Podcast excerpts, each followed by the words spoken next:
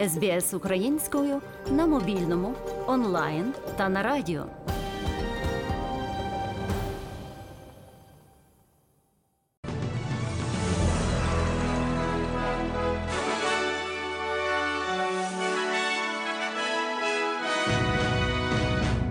Росія атакувала Україну ракетами в останній день року. Ракети атакували кілька міст. Було зафіксовано пуски більше 20 крилатих ракет повітряного базування із застосуванням стратегічних бомбардувальників Ту-95 над Каспійським морем і ракетних комплексів наземного базування. Силами і засобами української протиповітряної оборони знищено 12 крилатих ракет, 6 у межах Київської, 5 Житомирської, одну у Хмельницької областей. Але є і влучання, зокрема у Запоріжжі, Миколаєві та на Хмельниччині, де внаслідок атаки було знеструмлено половину області. Для Києва атака стала вельми руйнівною. Є жертви близько двох десятків людей поранено. Серед поранених, зокрема, фотожурналіст із Японії Ватару Секіта, який мешкав у готелі, куди влучила ракета, зруйнувавши частину будівлі готелю. Загалом у результаті атаки в столиці пошкоджено два готелі, житлові будинки, будівлі двох шкіл, дитячий садок, приватні домогосподарства, автомобілі. Пошкоджено будівлю Палацу культури і мистецтв України. Розповідає одна із потерпілих киянок, пані Валентина. Ні, ніхто не загинув. Слава Богу, всі встигли вискочити, хто як був.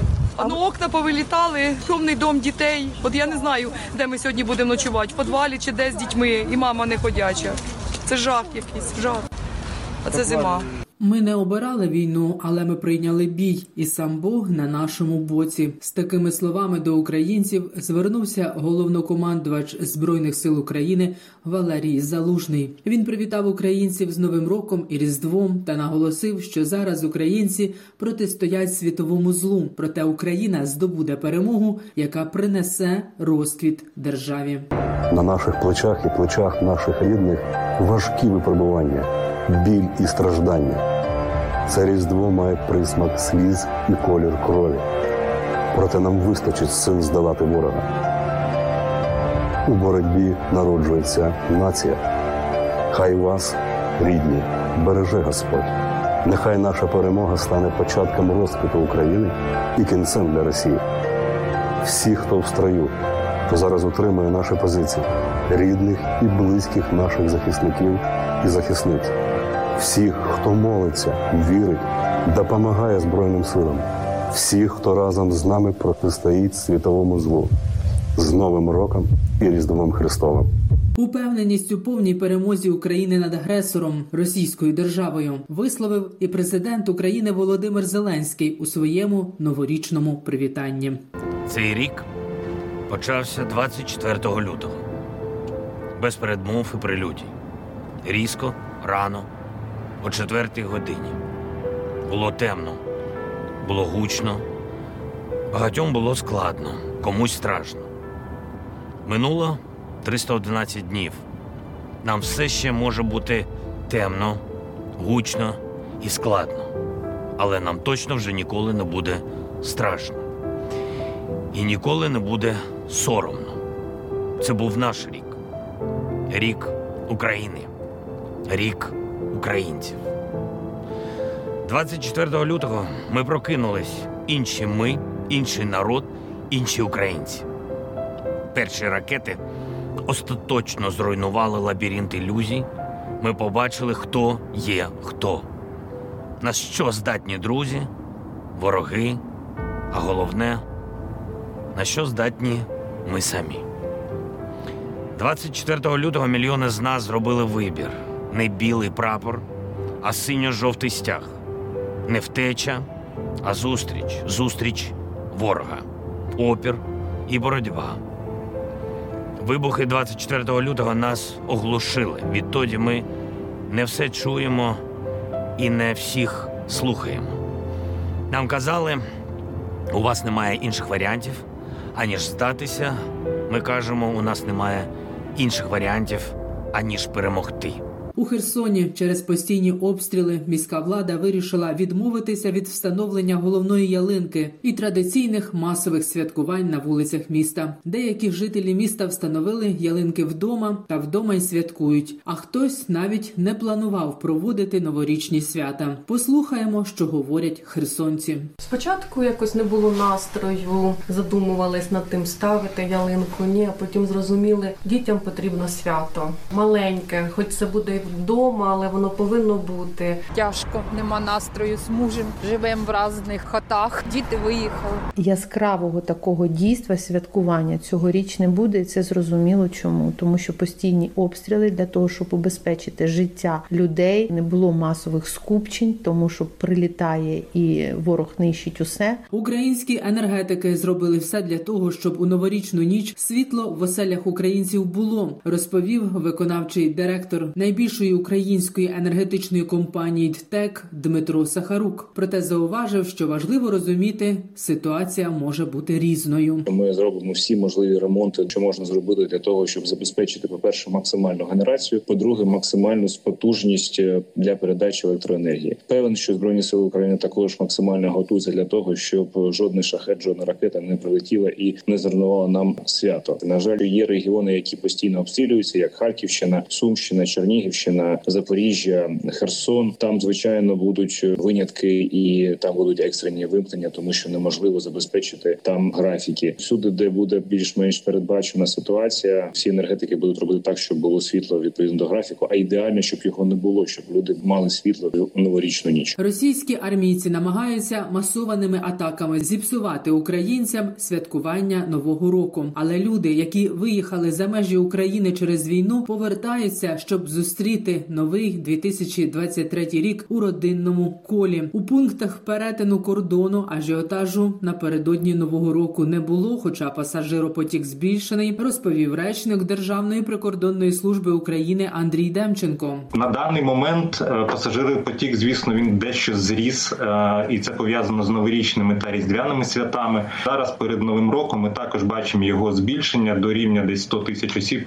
за добу е, в обох е, як на виїзд, так і на в'їзд.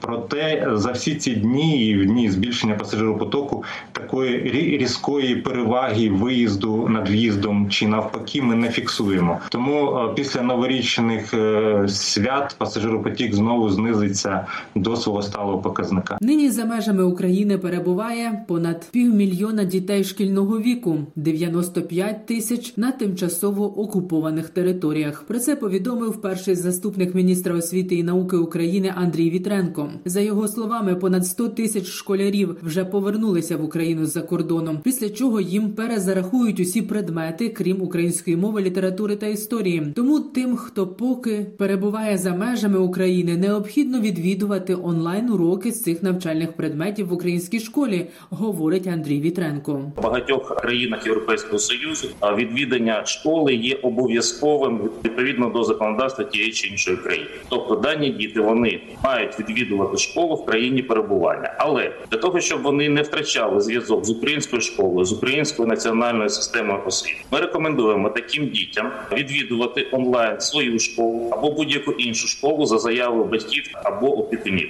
Тобто, ми рекомендуємо відвідувати заняття з української мови, української літератури і історії України, тому що ці предмети вони не вивчаються. Коли наші діти повернуться, ми не зможемо їх автоматично перезарахувати. Всі інші предмети вони будуть автоматично перезараховані. Із 24 лютого 2022 року не полишав стін своєї школи на півночі Харкова її директор Олександр Гряник. По цій частині міста російські армійці завдавали ударів до кінця літа і зруйнували корпус старшокласників.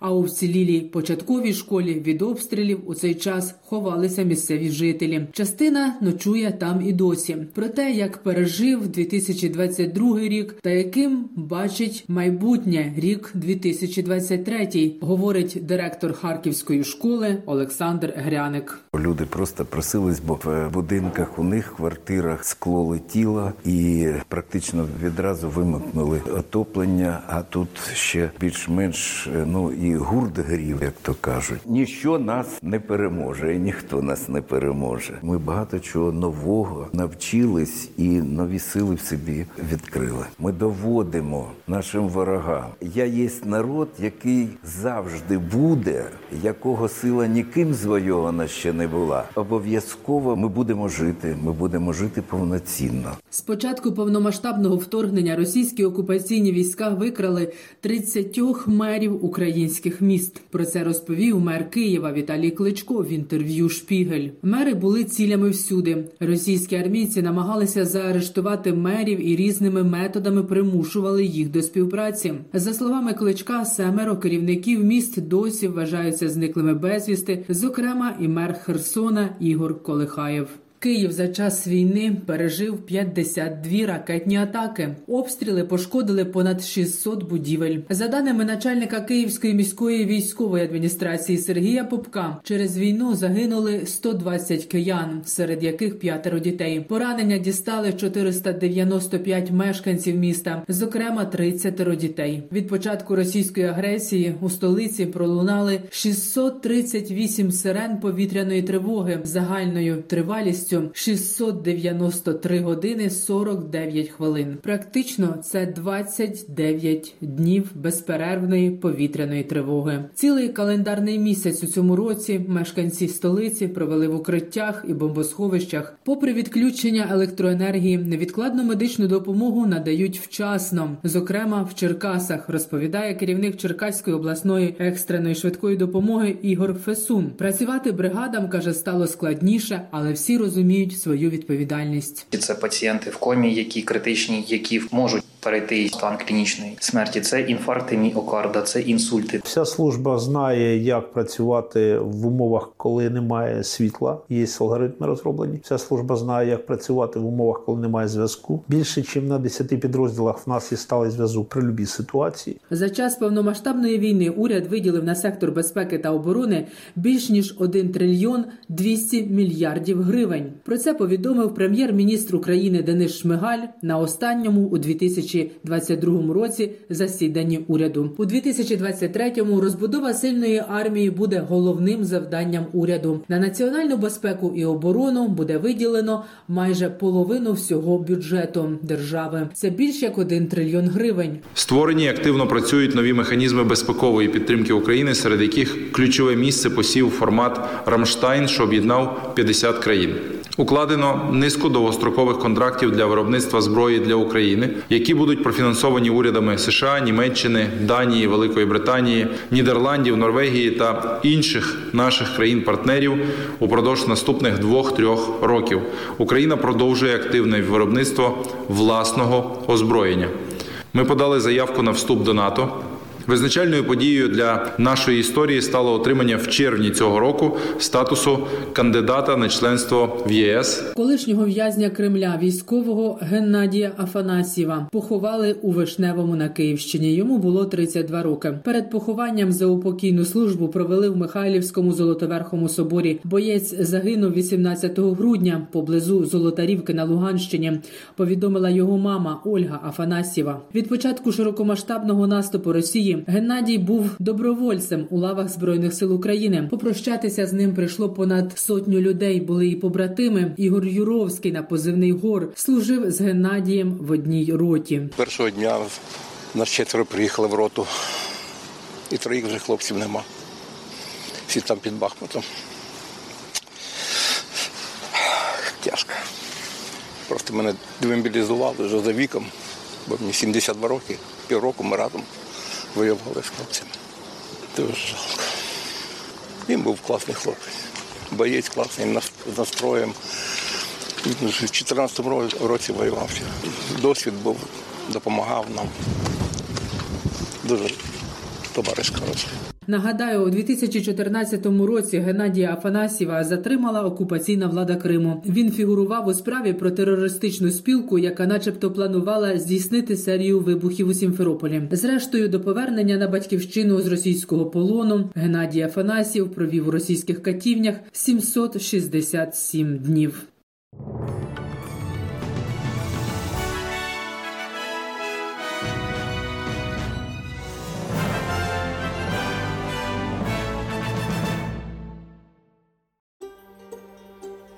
СБС українською ділиться історіями далі на сторінці Фейсбуку.